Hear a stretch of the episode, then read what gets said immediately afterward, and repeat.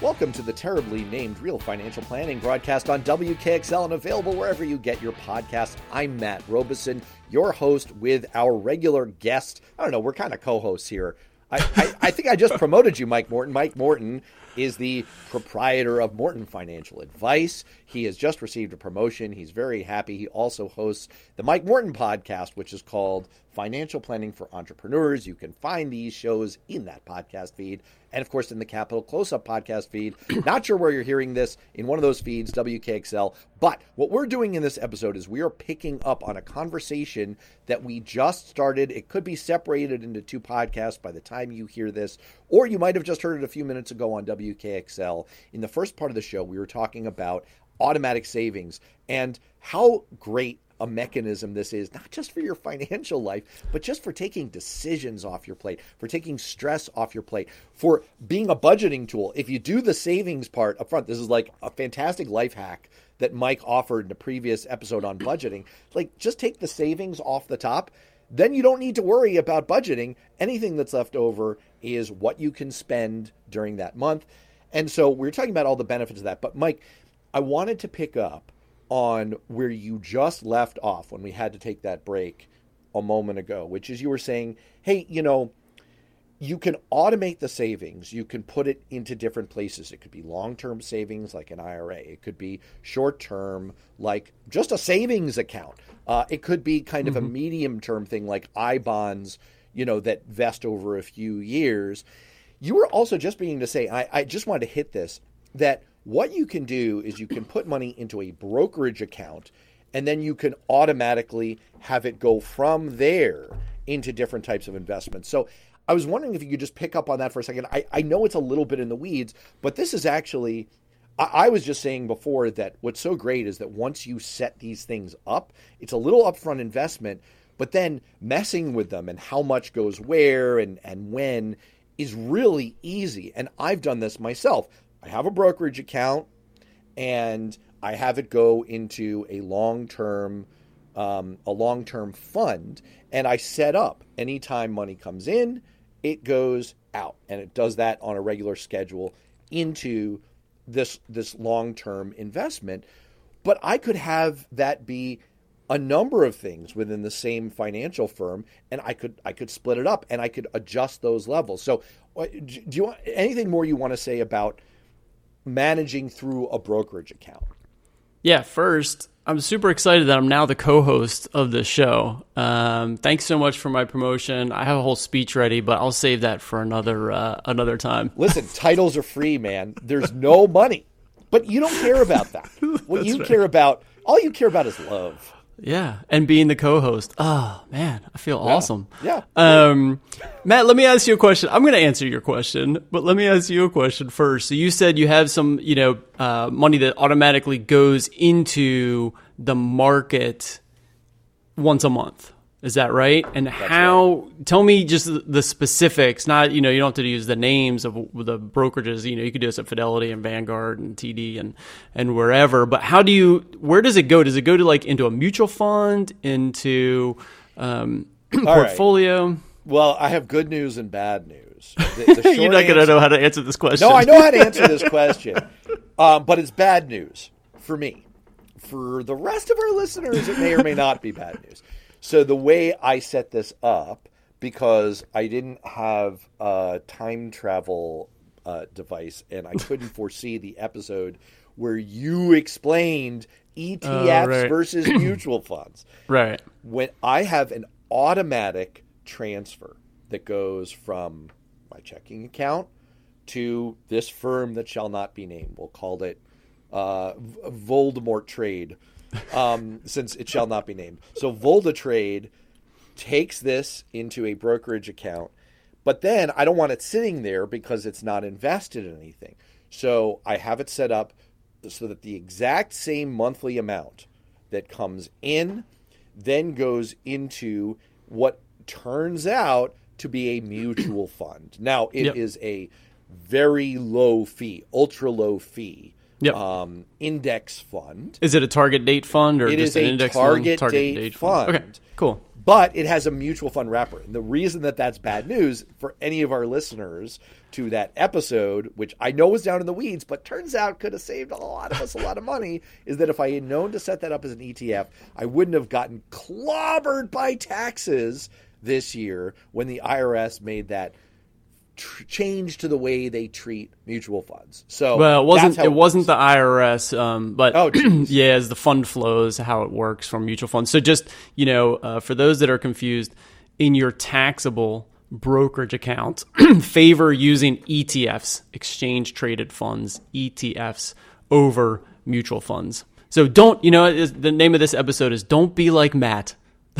Use ETFs and not mutual funds. Right, it's the reverse of the Gatorade commercial. Um, yeah, awesome. so okay. so that's so the way it works. But I could, yep. but I could. It's a target date fund, but you know, like the the question to you is, I could set up any number of different styles of accounts there, yep. some of which are long time horizon, some of which are short time horizon at Voldemort Trade, and uh, you know, I could I could do those automatic flows any number of ways.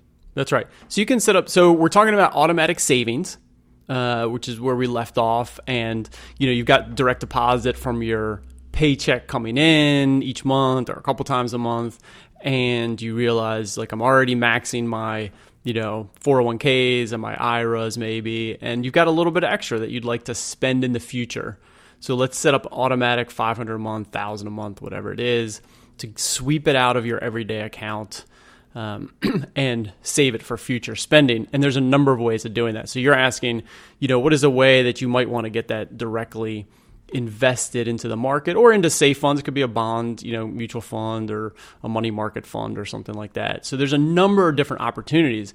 One that I would highlight a couple. One is the one you're doing. You know, you can get it into these brokerage accounts and then automatically invest it into a mutual fund, an ETF, multiple funds, uh, you know, and set that up. The other way you can do, there's some pretty cool technologies out there now where you can create your own little mini portfolios and money that is transferred into those accounts is automatically spread into that portfolio. Mm. So I know uh, Motif Investing is one, M1 Finance, I've mentioned on the podcast before.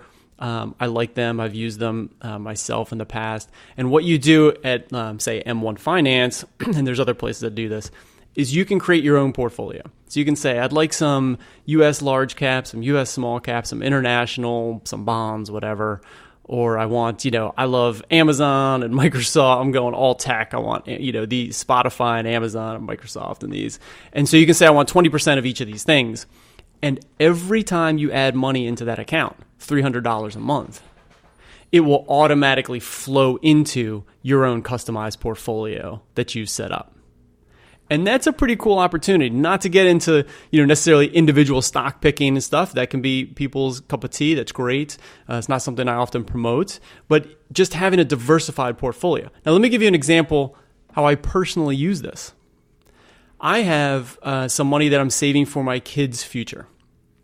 Now, this might be to just help them out with a you know down payment for a house or first first purchase of a car or a high school graduation. You know, my kids are young. This is a high school graduation gift to you know get them started, something like that. So instead of having to come up with that thousand dollars at high school graduation, I'm going to stick fifty dollars a month.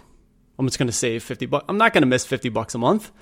So I've set up a long term portfolio for my kids, and $50 a month can go into that account and get automatically invested uh, into that account for long term savings for my kids. So there's one example, like you mentioned the 529s or your own future spending or whatever it is. There's multiple examples that you can use the same kind of automatic savings uh, to, pa- to have less decision making it's already there. It makes you feel great. I see it coming out. Oh, that's great. You know, uh, something for my kids makes me feel good, and it's all automated. And this is the kind of thing that, you know, th- this is very, very real world stuff. You were mentioning the story in in the part one of this.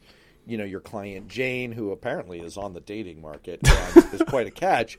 Um, but you know, one of the things you did is, you know, now that she's got a little bit more income, you helped her set this up where is the automatic savings? How are you setting it up? What are the logistics of that? Where is it going? And then, you know, you could follow through with something like that. You know, whoever people work with, and if it's, uh, you know, an M1, motif, whatever it is, you can set that up and you could take the approach I've taken with Voldemort trade of I'm just going to, I want to be in an index fund. I don't want to do it myself. That's fine. That's plenty diversified. Or you could, you could do it your own way, or you could split it into long term, short term. All those options are open to you. And the, the key point here is yes, there's an upfront investment of time and effort, but also it becomes so much easier after that. And there are people out there who can help you with all of this. It's really not that. And by the way, all these firms that you mentioned, you know, the TDs, Vanguards, all those, they get someone on the phone, you know, like they will be, be happy to help you to set to set this up for you. And then there's not much more you got to do after that. But here's the problem. Here's the problem a lot of our listeners may be thinking to themselves, "Well, this is great if you're Jane and you know you're you're suddenly you're making 200k and you've got gobs of money because you're single and you don't have kids." If you have kids, you don't have any extra money, so don't worry. right. This this is but, that's right. But what if you are one of those people? What if you've got kids and you have no extra money, or you just you, you don't have a lot of income? What if it feels like you don't have any extra money? What do you do then? Yeah, and I can really, you know, understand that um, that a lot of people just it, like we were saying before, uh, we're in attention deficit uh, times. And things are going going crazy, and the same with money. It's like money's just coming in, money's going out. Um, it's crazy these days. So, I would suggest that there's always a little bit extra that you might have. Okay, so that's where I would start. Is like I understand. Okay, cool. I'm I'm maybe saving a little bit like I can in my 401k. I've got five percent going in there, and um, you know I'm saving a little bit in my IRA, but I just don't have more than that. You know, kids kids summer camps and you know everything else to pay mortgage payments for my for my house, etc. So I would recommend trying to start super small. Like go ahead and do it anyway. Say, look, I'm going to save 25 bucks a month 25 bucks a month into, you know, automatically swept out of my everyday account into something and then maybe it is for your kids or maybe it's for maybe it's for um, gifts at the end of the year. Hey i'm going to set up a little gift fund start it here uh, in the spring and 25 bucks a month so by the time we get towards the end of the year i've got a few hundred dollars in there that i didn't expect to have and it's going to be sitting there. So i would always suggest that you could start small set up the habit, um, see how it feels to you, both from do you have the money, you know, was it available, and also how does it feel to save? Does you know how does that make you feel? So well, I would always suggest starting there.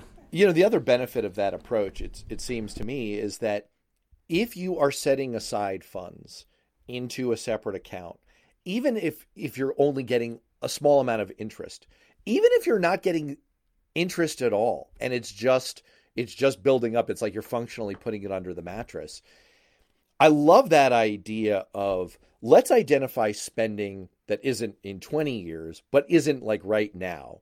That's spending that's in three months, six months, a year. We all have that. We all have known expenses that are going to come up.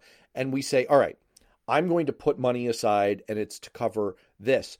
Because what you could always find is, let's say it's a gift fund maybe you don't spend as much on gifts as you thought. Or you know maybe something else intervenes. Maybe you know if it's a gift fund maybe your kids get a huge gift from grandma and you're like i don't need to use this this year. Then all of a sudden you've got the money sitting there and then it it goes somewhere else. So again, it's an option value thing. Yeah, the other thing is that by starting small, depending on where you are in life, you know, starting small, it's a habit that you're going to build on. And you mentioned that earlier, Matt. Like once you set these things up, it's so much easier to adjust them. Once you're doing 25 a month, I suspect in 3 months you'll bump that to 50. You just you just doubled the amount that you can do. Um, so just by starting small, it's the same with anything, any recommendation anybody ever made. Lifting weights, losing weight, you know, getting stronger, trying to run farther or faster. You know, anything it is is just start learning a new language. Just start small. Just right. go for like, right. you know, something small. You feel good, you've made progress, so you start feeling better and you're just going to start building momentum. So I'd always recommend with just starting and as small as it needs to be, just get the habit going. Well, that's also super true just from a pure financial standpoint. when you think about the power of compounding, now you've talked about that, like compound interest. We, we, we covered this in the episode on fees, and you gave this astounding statistic. It was like, what was it was like a hundred fifty thousand dollars from you know a difference of one percent in fees over twenty years. I mean, it was just some some immense number. And the thing is that it doesn't take there the internet is actually rife with examples of this. You you could do like a quick Google, not if you're driving and listen. This, but, if you're driving, you know, pull you over could, first. Yeah, but you, I mean, it's this is a, such a fast Google of examples. The numbers are so easy. Of like, you save uh, an astonishingly small amount each month, and let's say it turns out you don't end up using it, you tuck it away, you get even a little bit of interest on that. In 20 years, it's it's a big number. And so, yeah. you know, and then what you've done is you've made that upfront investment of time in all of the mechanisms that y- you need to do. That's the hard part. And the, the rest is easy. And as time goes by, you're going to turn into Jane. Yeah. You're going to get a better job, whatever it is. And it doesn't, you know, it doesn't make people feel better because we can't live in like the the years long time frame. I mean, we live in the hours and maybe the days. You know, that's all we can see in front of us. But trust me, like think back, you know, 10 years ago. What if you had started at $25 a month? Have you gotten, you know, pay raises in the meantime? You know, has your income gone up a little bit? You know, maybe your expenses have gone up as well. But my point is, if you start small and then when you do get a pay increase or a raise or a new job, you can immediately, it's so much easier to immediately add to that versus having to start it. All right. And that's why we always recommend starting. Look, I mean, I, I know we were going to do a whole episode on this, and we will. Well, we can put a pin in it, but I'll just tease it that I started when I worked on Capitol Hill. My first job, I don't know, I don't think it was quite thirty thousand dollars a year. Um, it was low. I mean, that's low now, and it was it was low then. And I set aside a very small amount into the federal thrift savings plan, and over time yes, my salary rose, but because I set up that mechanism and I never even thought about it, there is a lot that that fund. I'm not going to put numbers on this; it's a little embarrassing, but like that that fund is a substantial part of our retirement savings now, almost 20 years later, and. You know, I haven't touched it. I haven't touched it in 10 years. I haven't worked on Capitol Hill. I haven't added to it. It's just been sitting there. It's just what I added during a relatively low income portion of my career.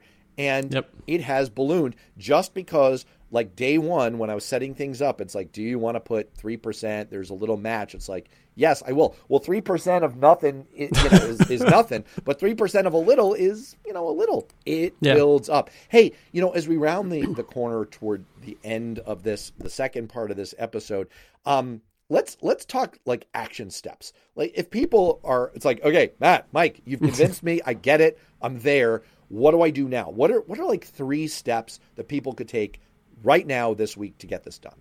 Yeah, perfect. My first, we've said this already. Go ahead and just set up automatic savings. So wherever your everyday checking account, you know, the direct deposit is coming in from your paycheck, log into that account and figure out how to save every month 50 bucks, 100 bucks, 1000 bucks into a longer term savings account. It might be pushing it from that account and pulling it from the other. However, you need to set it up. Just go ahead and spend the 20, 30 minutes and get that set up today. So that's number one. And you're going to feel so good about that. And you could stop after number one. Okay. But two other things you can um, work on is just getting, making sure that's set up look at maybe how you want to get it invested. So if you're like, hey, this is for my IRA or for my 529s or for my future spending in five or 10 years, maybe you want to get that into the market so you can consider where exactly it goes and what it's going to be used for. And then thirdly, give yourself a pat on the back. Feel great about doing that. It's not, these things are, you know, we say like, oh, it's so easy. It's so easy to do this stuff. It's not always easy. All right. We should celebrate every time that you do something for yourself that makes you feel great or setting yourself up for success or helping someone else do a great job. Just take a moment and say, like, all right, man, I just, I spent that 20 or 30 minutes. Uh, this was great. I'm so excited about it. One job at a time, every job a success. And if you take a moment to recognize that, it does feel awesome and it does pay off down the road. All right, Mike Morton, thanks so much for running down all of this great info with us. Thanks, Matt.